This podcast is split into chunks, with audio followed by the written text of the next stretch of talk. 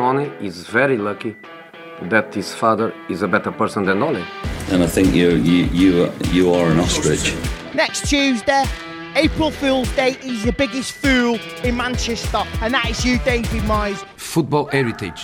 No one wants to be a fullback as a kid. No one wants to grow up and be a Gary Neville. But unfortunately, crimes and wars will multiply. I love football. Hello, everyone. Welcome to another episode of the Bola Boys podcast. It's me, Rahul, hosting today, and I'm joined by Kaiser. Hello. And after confirming with uh, many sources, I'm proud to Mhm. announce here we go. Our other co-host Viswas is now an engaged man. Thank How are you you. feeling this? Thank you. Very happy, of oh course. my god, you sound so different and Do I you know, sound like a you fiance? sound so secure and yeah. out of the wilderness of single singlehood. so Thanks, bro. matured. Thank you. Thank you. Congrats, all the best. Uh, but now to more important stuff. Steven Gerrard has been CC Press. Steven Gerrard has been sacked as Aston Villa manager. Um, you know, some of us will remember that we said this job came too early for him, and I'm glad to say that we were right. Uh, Aston Villa fans were chant- chanting for him to be sacked at their last home game, and they got what they wanted, and, now they've been replaced. Hopefully, by, this uh, means he doesn't get the Liverpool job after Klopp. Yes. Thank God for that. I think so. Uh, which again comes back to prove that not all good players make good managers. Uh, but they've got a good manager in place. Um, Unai Emery, former Arsenal Arsenal manager, who is also not fondly remembered by the Arsenal fans, has taken over. Uh, so we'll see. Any thoughts on that uh, switch of managers? Uh, I think Gerrard was, you know, with Villas for as long as he was because only because he was Steven Gerrard. I think if any other manager would have been gone by now. And um, I think I know. I think Un- Un- Unai Emery is a very very good manager. I think it's a very good appointment from Villa. Um, and I think it's just only up from here. To be fair. Yeah, I think it's a very yeah practical uh, signing. I think he was close to getting a Newcastle job as well, right? Uh, instead of um, Yeah, but he Howe. turned he turned it down, right? He turned down Newcastle, right? Or something no, like. I, I, I, th- I think surprising. I No, think, I think I think. Newcastle I think- prioritized Eddie Howe in Eddie the Howe end over him. after Oh, right. balancing stuff. I thought yeah. he turned them down, which was even more surprising that he take the Villa job. job, yeah. yeah, over Newcastle. But that makes sense. If he, if uh, Newcastle rather have Eddie Howe, then it makes sense.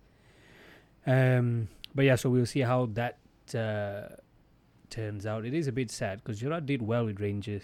Yeah, he you know, we expected so much, That right? Celtic stronghold, yeah. So it's gonna be interesting where he goes we'll see. next. It shows the gulf gulf in difference, I think, between The the. Scottish League and the Premier Yeah. League. Um, but just to summarize what we're going to be talking about today, so we'll be reviewing Liverpool, Chelsea, and Fulham, and then we'll be looking forward to a couple of big games right at the end. But let's get stuck in to begin with. Let's talk about Liverpool. Kaiser, I think no doubt that it's been a, a very disappointing start to the season. yeah. Uh, I would say very stop start. You see one positive and then two negatives. Mm. Uh, how have you felt so far? Yeah, in this case, two positives and one negative in terms of the last uh, three games. Um, yeah, I mean, there's a lot going wrong, and I think we'll go into depth about why that might be. Uh, but just in the general form, yeah, I think Man City, great game, um, and I think we're always up for it against them uh, at home. West Ham, I thought it would be a building block, a platform to build on. But yeah, the Forest game was very very disappointing again and back to more what we are used to more liverpool this season which has been yeah overall disappointing Yeah, so I think if you look at the form table and the games so far, 11 games played, 4 wins, 4 draws, 3 losses. The losses come to United and Arsenal, which I think, you know, is reasonable. But then, then the last game they played a 1 0 loss to Not- Nottingham Forest. Uh, very disappointing. I think not only disappointing in the result, but also in the, the game itself. The draws have come to Fulham, Crystal Palace, Everton, and Brighton. Again, if you want to be a team competing at the top of the table, these are draws that you need to be making wins. You know, so I think the big surprise there was actually the result against City. Um, so Vis as a neutral, obviously watching that game, it's been the probably the most anticipated game in what I would say most you know recent sort of seasons, the last three four seasons. How did you? What was the expectations going in? I think we all predicted heavy wins for City. So it's a big surprise actually that Liverpool managed to come away with three points. Yeah, it was definitely a big surprise, no doubt. Um, I don't think anyone expected a Liverpool win, and um, one difference, key difference, I think it, that we've seen uh, uh, compared to the past seasons in this particular fixture is both you see both teams attacking, you know, back and forth. But I think this was pretty one-sided to a certain extent. But Liverpool, I think in their department, you know, in terms of defending and controlling certain aspects of the game, I think they did very well to nullify City, and um, it went according to plan. And, and Liverpool essentially, you know, went back to their roots in terms of you know how they were so good at counter attacking. I think Liverpool initially, you know, starting out the early days, they were I think the best counter attacking team in the league, and it was an amazing chance, and Salah put it away. I think he could have, you know, Liverpool could have won 2 0. In fact, I think he won Nunes, you know, squared it again to Salah, but which he didn't. But yeah, job well done for Liverpool. But I still, like you said, you know, not so convincing. Yeah, you beat City, but you know, where does it go from there? And uh, we see Yeah. what happened with yeah, Notts Forest. Hundred percent, and like you said, unfortunately, I think that's the only positive so far from this season. Um, and I think you have to look back and see why has this happened. How have they dropped from mm, basically playing every single game that the club could play? They played sixty-three games last season. You know, make the Champions League final, come away with two domestic trophies, finish second to City by a point, to now a, a team that is struggling to beat the last place team in the league. Uh, I don't know from uh, from from a fan's point of view. I think maybe you look back, you look for you try to look for explanations. Was last season a bit too strenuous on a thin squad? You know, like I said, they play sixty three games. They were very reliant on fringe players like Origi, Minamino, Kelleher, Kevin Kelleher, who's the number two goalkeeper, Neco Williams. Three out of those four players have left now, thinning out the squad even more. I don't know whether there's an aspect of you know mental and physical fatigue from last season. Obviously, physical fatigue from playing all those games, but the mental fatigue of going the distance in the two big competitions, but finally actually coming away with none of those trophies. You know. And then the other aspect, I think, Kaiser, is where we've been sort of talking about for the last two, three seasons, where we've been saying the midfield needs changing, the midfield needs changing. We've never replaced Gini Wijnaldum. We need to freshen up those those three and here now we're stuck with the aging midfield and we're we're seeing the fruits of that lah, you know Yeah, and not only the midfield, but uh, as we saw, players like our front three who are aging as well. So I think that's definitely a factor. But I think what you mentioned as well from last season too, I think it's definitely a mix of those factors. Very hard to go again um, after a season like we had last season, plus these uh, factors of um, the aging squad. Um, and I think, yeah, Klopp. I mean, he's been using. He's been quite consistent with um, how he's approached the seasons uh, year on year, and then uh, I think the loss of Michael Edwards as well um, is a big factor in terms of potential recruitment um, of these new players that can potentially replace the midfield. yeah i think my biggest frustration has been that almost our biggest strength in the past so the sense that we always used to be patient they'll wait for the right player they'll you know they'll make no excuses for it we wish you know when we were very close to starting Danny Ward as number one, but we were waiting for Alisson, so we signed Alisson. We were supposed to get Virgil van Dijk in the January transfer window. Obviously, the whole drama happened there. Still waited for him until we got him, and it's been seen as a strength previously. But now we're trying to see the negative of that. You know, when we apparently we were supposed to sign Tchouameni in the summer, he goes to Real Madrid. There seems to be no plan B. Now they're saying Bellingham is obviously the, the number one target. I personally don't see that happening. I can't, you know, he's so good, and the price Dortmund are going to be offering, I'll be very surprised if he ever plays for Liverpool, you know. So again, I feel, you know, my biggest frustration, as I said, is we just need to be more aggressive. We need to be more aggressive, and obviously, it's a balance between getting quality and just putting numbers, but there has to be a middle ground as well, you know, and when you've got Milner who's 36, Henderson who's 31, Thiago who's 31, and Fabinho who's 28, you can't be playing these guys week in, week out with no competent backup, you know. But then there has to be, I think, a bit of sympathy in the sense that you know, we tried to alleviate the stress on the midfield by changing the formation. So they try to change to a 4 4 2 or a 4 2 4. And then Jota and Diaz get injured with long term injuries. So, I mean, yeah, it's a bit of a shitstorm, lah. You know, I would say, and I don't know what the solution is. But looking at the fixtures ahead, they really need to find a solution just to get them to the World Cup, at least. So looking forward, I think the fixtures up to the World Cup is Ajax in the Champions League, Leeds, Napoli in the Champions League, then Tottenham and Southampton. They're currently five points behind Newcastle in fourth with a game in hand, but 12 points behind Arsenal at top of the league. So, I mean, looking at those fixtures, Kaiser, uh, what do you think is the minimum that they need to be looking somehow to try and achieve this?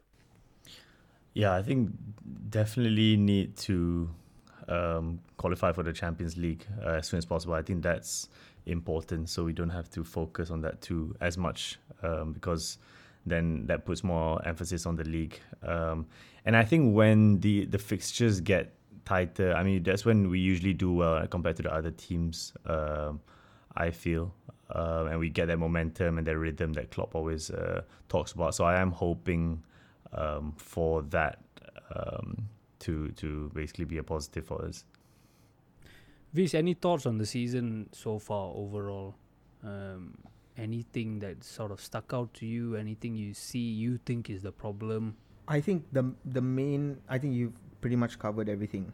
I think the main two things that stand out for me is I think it's it's played a significant role the burnout from last season. You know, like you know these group of players play so many games, they come so close, and yet you know like they pretty much lose everything and end up with two trophies, which is actually still good, but you know the levels that we've seen with these teams, right? I think that coupled with the injuries, coupled with the aging squad, I think these guys have mentally sort of given up. I would say it's it's quite uh, quite sad to see. It's been a very underwhelming season for Liverpool, and I think it's the the, the problem is bigger than than this. You know, this this shift in mentality, especially when we see the way Liverpool play. That hunger, that desire is it's not. It's just not there lah anymore. Yeah, I mean, definitely. I think they've been outrun, they've been outfought. Yeah. I mean, just by watching the games, you see it. But even in the numbers, you know, like you said, Liverpool are known for that extra physicality, that determination, that that, pressing second game, balls, and that everything, you know. They used Yeah, to be number one in that department. I think a lot of people put it out to oh, there's also a big factor losing Mane, which was an integral squad. But I think I don't know how much difference. I mean, he would make a difference. Obviously, he's still being around, but I don't think he'll make a huge difference. I think it's a whole squad problem. Yeah, definitely. So I, I'm yeah, I think Liverpool have to start again, lah. They have to start that cycle again and see where they find themselves in the next sort of season or two. But two teams who are transitioning maybe uh, a bit further along in that process are Chelsea and United. They played each other over the weekend just gone, one all. Uh, and we're going to focus on Chelsea here, especially because we haven't spoken about them in depth uh, since uh, Graham Potter has been uh, hired. So, Vis, uh, why don't you take this one? Sure, thank you. So, I think form under Graham Potter has been okay. He hasn't lost the game yet, you know. So I can't sit here and say not good. You know, I think he's done a fairly very good job. Um, they've played five games in the league. They beat the likes of Crystal Palace, Wolves, Villa, and then they drew away to Brentford and drew at home to United, which is the fixture we're going to talk about. Something that stands out really for me is their defense. I think they're quite solid at the back. I think they've conceded only two goals um, under Graham Potter and scored eight goals. So very positive start so far. In fact, if it wasn't for that uh, last minute Casemiro header, that would have been six clean sheets in a row for Chelsea, which I think is quite significant. So in that department, they're pretty, you know, they're pretty solid. Um, so if you look at the game, sorry, okay, let's just talk about the the the Potter system, the style. It's very similar to you know how he's been playing with Brighton, you know, in that in that three four, three four one two setup, and um, you know I found this very interesting when uh, the managers were uh, for the Brentford game. The managers were told to in- interview each other, and Thomas Frank asked. Uh, Yeah, uh, that was very nice. That was very nice. He asked a very good question. It's like, why do you always change your starting eleven? You know, and like yeah, every game we see him chopping and changing his entire you know ten to nine players every time, and his response was he wants the players to rely on the system above all else. So it doesn't matter who plays. As long as all these players are able to adapt into that system. So you can see this guy, he prioritizes the system above all else. And I think that's it's, it's just a matter of time. He's still new, right? So they're still figuring it out. Yeah, I think there's a big shift to how Chelsea teams in the past have been, right? I don't think we've. I mean, I could be wrong. Maybe Chelsea team, Chelsea fans will disagree with me, but it's never almost been about a long-term project, and this is the system. I don't know. I I don't know. Maybe it'd be interesting to ask maybe Aslan if we get him on next. You know, has there ever been a Chelsea? This is a Chelsea team. This is how Chelsea play. Play. Mm, I mm, feel mm. it's always been, you know, they sign very good players, they get a good manager in, Yeah. and it's more short termism on how we can win this, how we can do that. It's Yeah. never been a I don't know System no approach? DNA. There's Mm. no yeah, Yeah, yeah So I think this is the first time Potter will be here to try and implement that. And like you said, I think it'll be i- with all sort of systems or all sort of um, when you're trying to implement a new style of play, there'll always be sort of a period where it's not quite there Yeah. you know. So I mean, but the, like like you said, defensively they've been very good, and there are positive signs so far. Yeah, and like you said, you know, i- i- the the previous manager Thomas Tuchel, when he came to Chelsea, he uh, create he created a system based on the strength of the players that he had at the time. So he sort of you know molded the the that Reece James you know as the creator slash goal scorer system you know the wing backs thing and, and it really worked out well. But I think under Potter we are yet to see. I think he doesn't care about the players. He wants this system and he's gonna go all out and sort of try and get all these players on board for this particular system. And It'll be sorry, no, it'll be interesting if he we saw him throughout the whole preseason and then being able to implement that early Exactly. on and then come into the season, right? Yeah, because now I feel like he is still definitely experimenting a lot as Yeah. if it's a pre as if it's a preseason for him basically. yep, yep. I think another thing to ensure that continuity is getting a director of football, which is just done. So I think just before we started recording, so I haven't read up much about it, but I think they've hired Monaco's technical director or director of football to be their sort of sporting director now. So again, this goes into all that long-term planning and uh, putting a, a good structure to be there instead of how it was under Roman, I would say. So it's a big change in the club, uh, and you can only see it being positive. Like, you know, whenever you see a club which is well run and the structure from top to bottom is that, it always is a good thing. So, So let uh, yeah, you wanna may- talk about the game. Yes, uh, that's what I was just gonna say. Yeah, do you want to talk about the game Yeah. specifically now? Yeah, so the game was um, at home at Stamford Bridge. Um, let's just talk about the flow. So I think Chelsea started off, you know, on the wrong foot. United were very dominant in the first half, and uh, they forced Chelsea to make a tactical change. In just 36 minutes, um, Potter switched out Cucurella for Kovacic, and he needed that extra man in midfield. And I think after that switch, it sort of balanced the game out. Chelsea, you know, grew their way back into the game. And this is not the first time that Potter has been doing this. Uh, he did that um, against um, uh, Villa as well. At halftime, he you know switched out two players, and against Brentford, I think in the 15th minute also he he he did a substitution. So he's not afraid to make these sort of decisions, and it was a very bold decision at the time, and it was essentially the correct decision. And um, yeah, they, they were better off for it. So Chelsea, I would say, were the better team in the start of the second half. However, in the, the, the game, if you I don't know if you guys watched the game, Chelsea did not sort of create the type of chances that United were creating. Although it was very even, you know, I'm not going to sit here and say, oh, United deserved to win that game, but the, the, the type of chances that United created were much more, you know, threatening as opposed to Chelsea, and that that's sort of been the pattern for Chelsea in the past few games. So what happened was it was still nil nil. You know, both teams were having a bit of the ball, and then around the 84th minute, from a corner, McTominay manhandled Broja, and you know it was a penalty. I don't know if you guys, you know, I think I think that happens all the time. Okay, we see centre backs Yeah. doing that all the time, but it's at the same time not to say it's not a foul. It's a foul, right? In isolation, it definitely is a it's foul. It's a foul, yeah. Especially the way McTominay, you know, wrapped both his hands and you know sort of brought him down, and and I, think, there's there's very little debate about it being a foul. Where Yeah. that the frustration is is the consistency. Yeah. you know. yeah, I bet you just on the weekend pass, you can find maybe easily five, six similar clips. incidents Yeah, yeah. that you know get nowhere close to that kind of.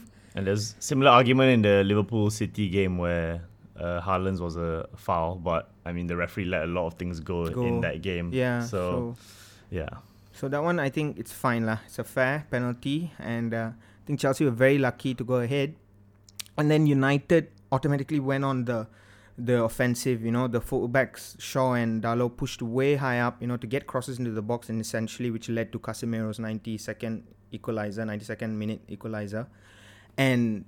I think a, f- a point is fair to both teams. Even Potter came out and said, you know, after the game, he, he thought that Chelsea did not deserve to win, but you know the point was sufficient. So yeah. What do you just to bring you back? You were talking about the attack is a bit dysfunctional at the moment, not really looking threatening. What did you make of Aubameyang? So Aubameyang, he started off pretty well. Not this game in particular. I mean his season, his Premier League season comeback. I think he started off pretty well and then sort of just fizzled out. And it's not just him. You know there are a lot of players within that squad. Like look at Havertz. He's not done much. Sterling. He's not done much. Uh, Mount as well. You know he has sparks here and there. And everyone is sort of just flat, you know. And I think that's also because of the injuries that they have. You know, Kante is not there. James is not there. I think that's a huge factor as well. And they're just very flat, you know, extremely flat. It was a boring game. I'm not gonna lie. The Chelsea uh, United game was a very boring game. Do you see Chelsea's previous games though? Nothing that exciting, you know, like very flat. But I think um, the fact that he's making these early substitutions when he sees, you know, that a change needs to be made. Yeah, That is something. If I was a Chelsea fan, I would take as a positive, like you know. Yeah. Especially when you see a positive outcome from it. yes, exactly. You know, and he's got no ego to say that. You know, I've made a mistake with the starting Yeah. lineup, and I'm not going to change it. Yeah. like that. So I think that's really encouraging, and and not many managers do that, you know. They Yeah. like sort of give time to, like you said, maybe it's an ego thing. I don't know, but like you know, they really needed to do that, like because until up to the 36 minute, United had what 65% possession at the time, and Chelsea only had 35% possession before the change. And once he made that change, he added that extra man into midfield, went into a back four. So from a 3 4 1 2, he switched it to a 4 4 2 diamond. And then they could sort of, you know, come man to man in midfield so they weren't getting overrun. And essentially, that's what won them the point, you know, that game. Because if he had not done anything about it, I think towards the end of the first half, United would have gone ahead uh, with a goal. And yeah. Yeah, so I mean, I I feel it'll be very sort of stop start for Chelsea for a while. You know, Yeah. one until they find their feet and things like that. The three upcoming fixtures up to the World Cup are pretty tough as well. He goes back to his old side, Yeah. Brighton away, and then he's got Arsenal and Newcastle who are flying.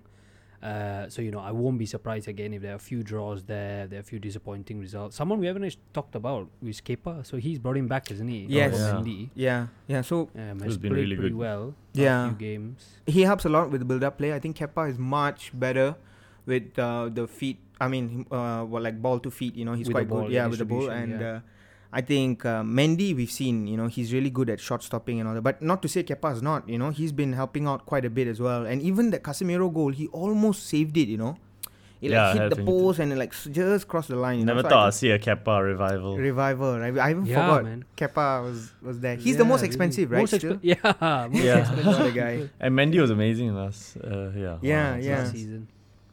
But that's what I mean. Again, it's just not settled. You know, it's just no no settled.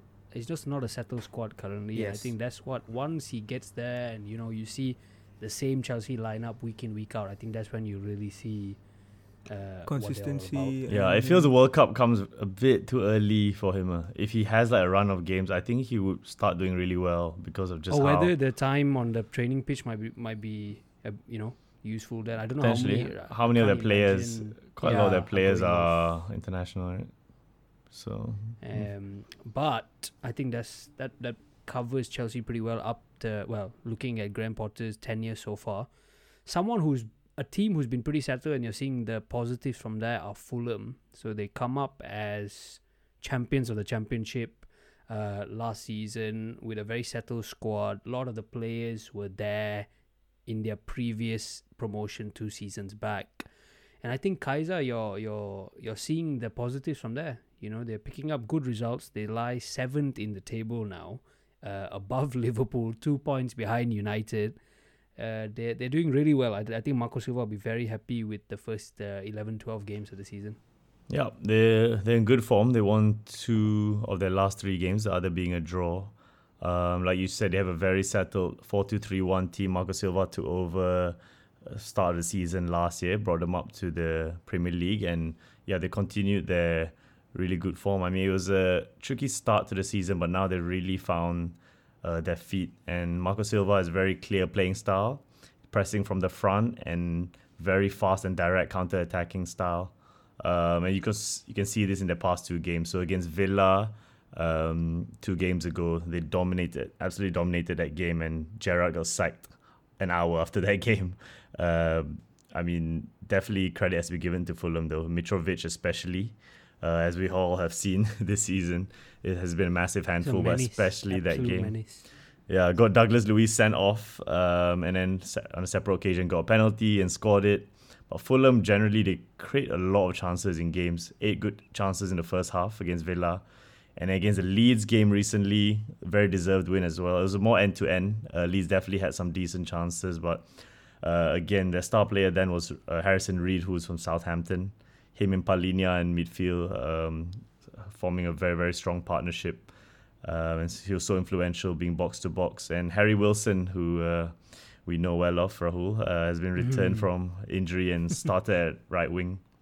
And so yeah, it's amazing to see because when you see play see Fulham now, they have Harry Wilson, and then suddenly Dan James is there, who's on loan. Williams on the left wing. You're like, wow, all these players who are, Throwback, man. are rejects. yeah. And then one we haven't mentioned yet, Andreas Pereira, who was a big Man U reject, uh, who's Viz always says this was his last chance, and he's playing amazingly well.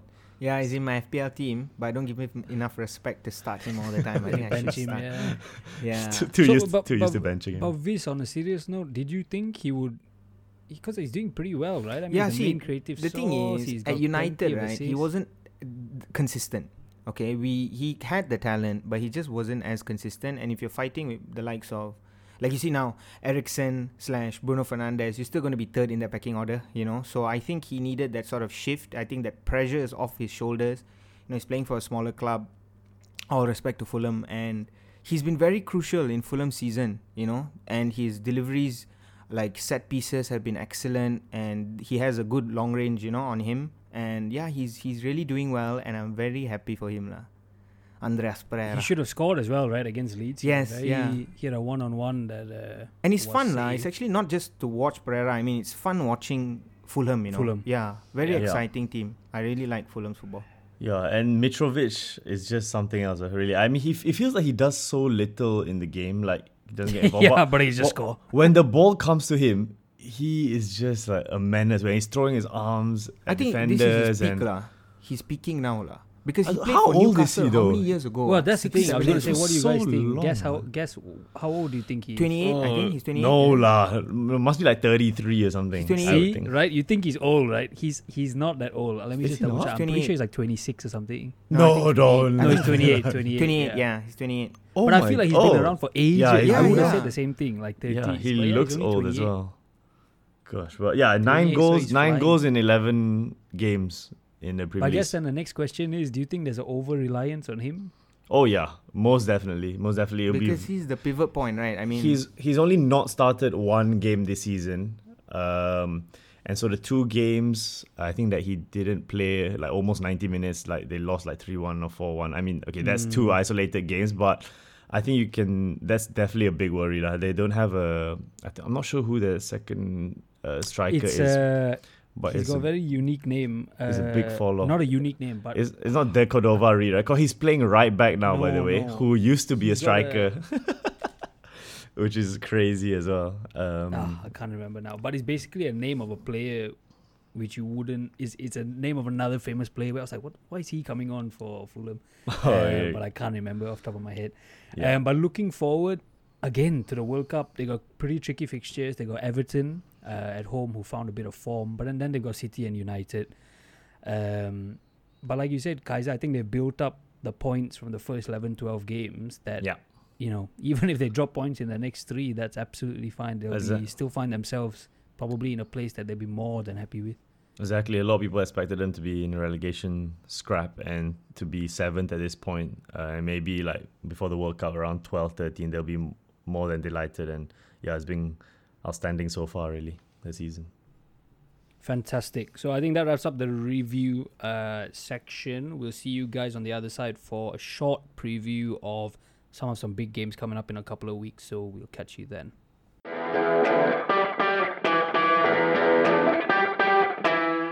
So in the preview section, uh, we got two big games coming up. Not in the next game week, unfortunately, but for two game weeks coming.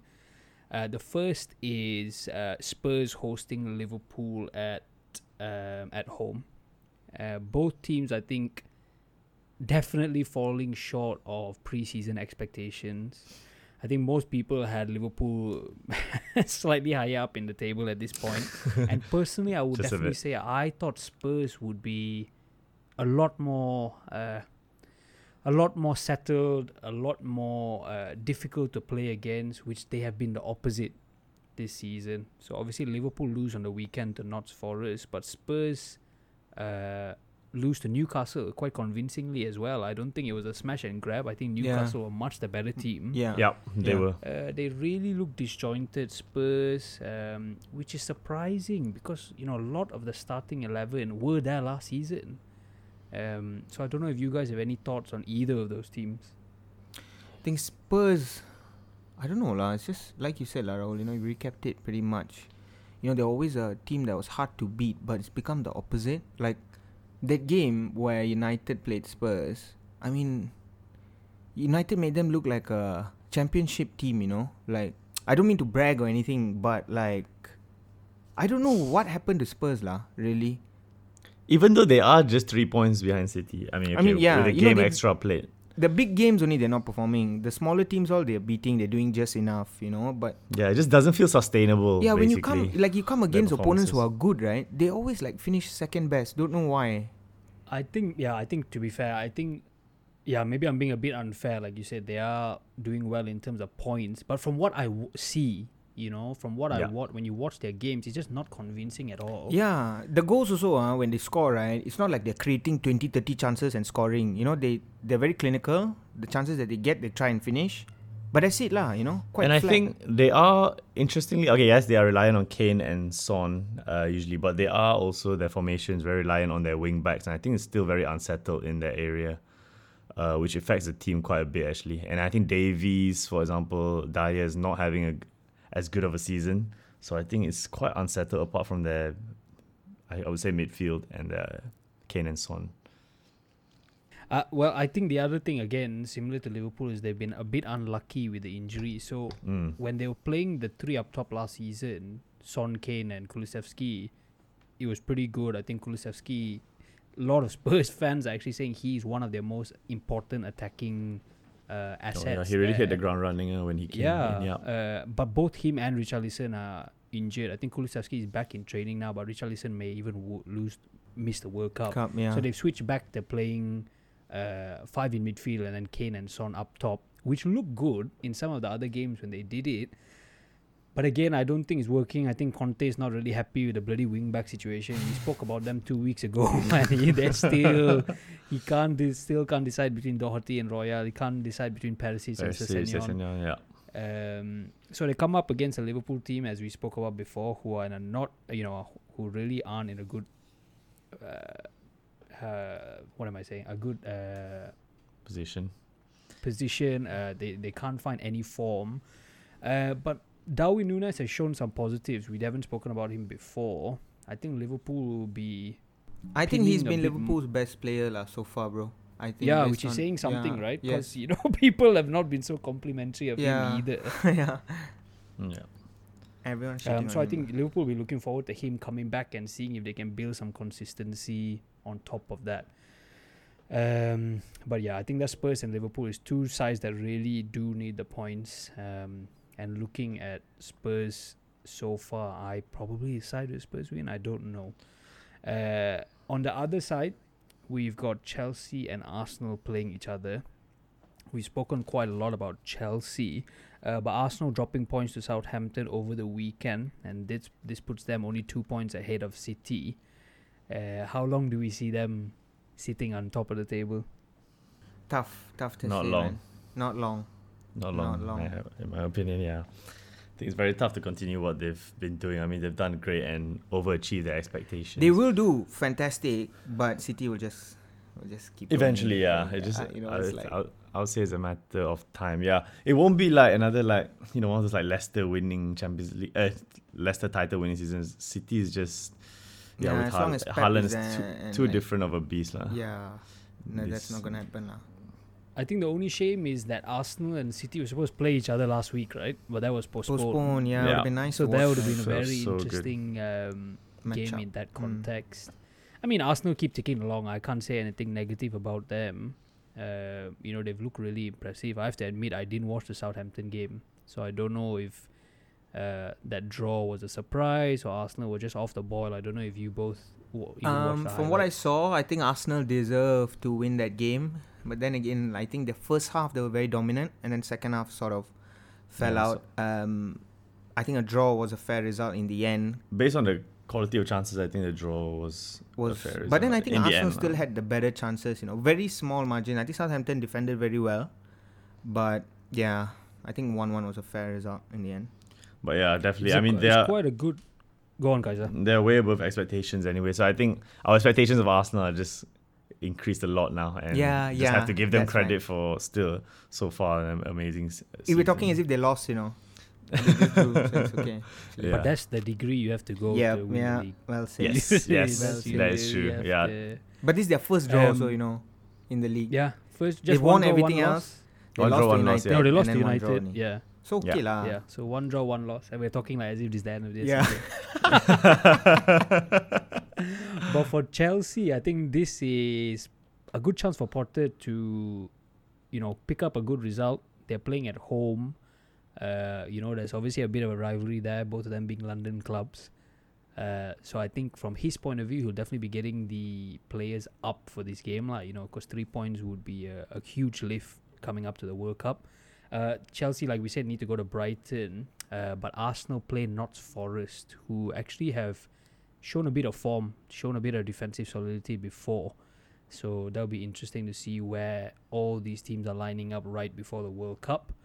Uh, but I think let's move on to our score predictor before we finish. Let's get some quick scores in. So we might do in the reverse order. So I'll go Arsenal, Chelsea first. Kaiser, what do you think?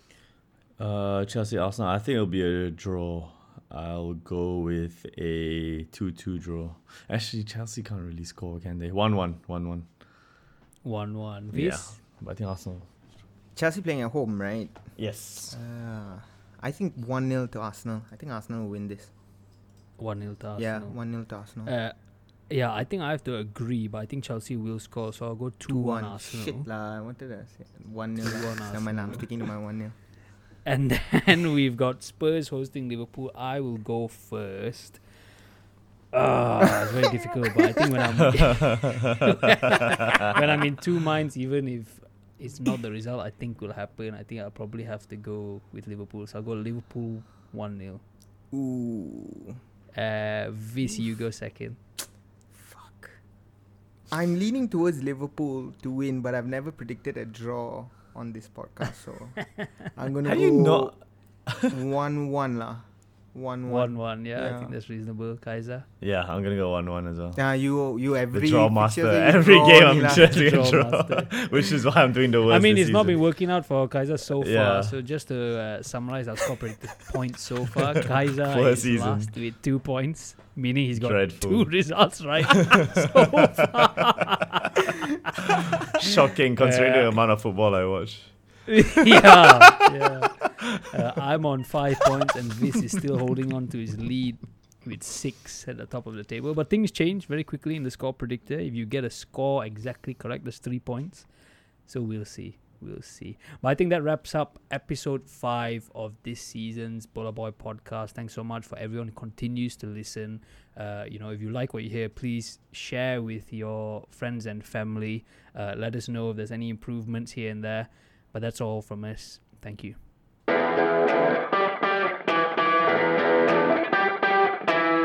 Sonny is very lucky that his father is a better person than Ole. And I think you you you you are an ostrich. Next Tuesday, April Fool's Day, he's the biggest fool in Manchester, and that is you, David Moyes. Football heritage. No one wants to be a fullback as a kid. No one wants to grow up and be a Gary Neville. But unfortunately, crimes and wars will multiply. I love football.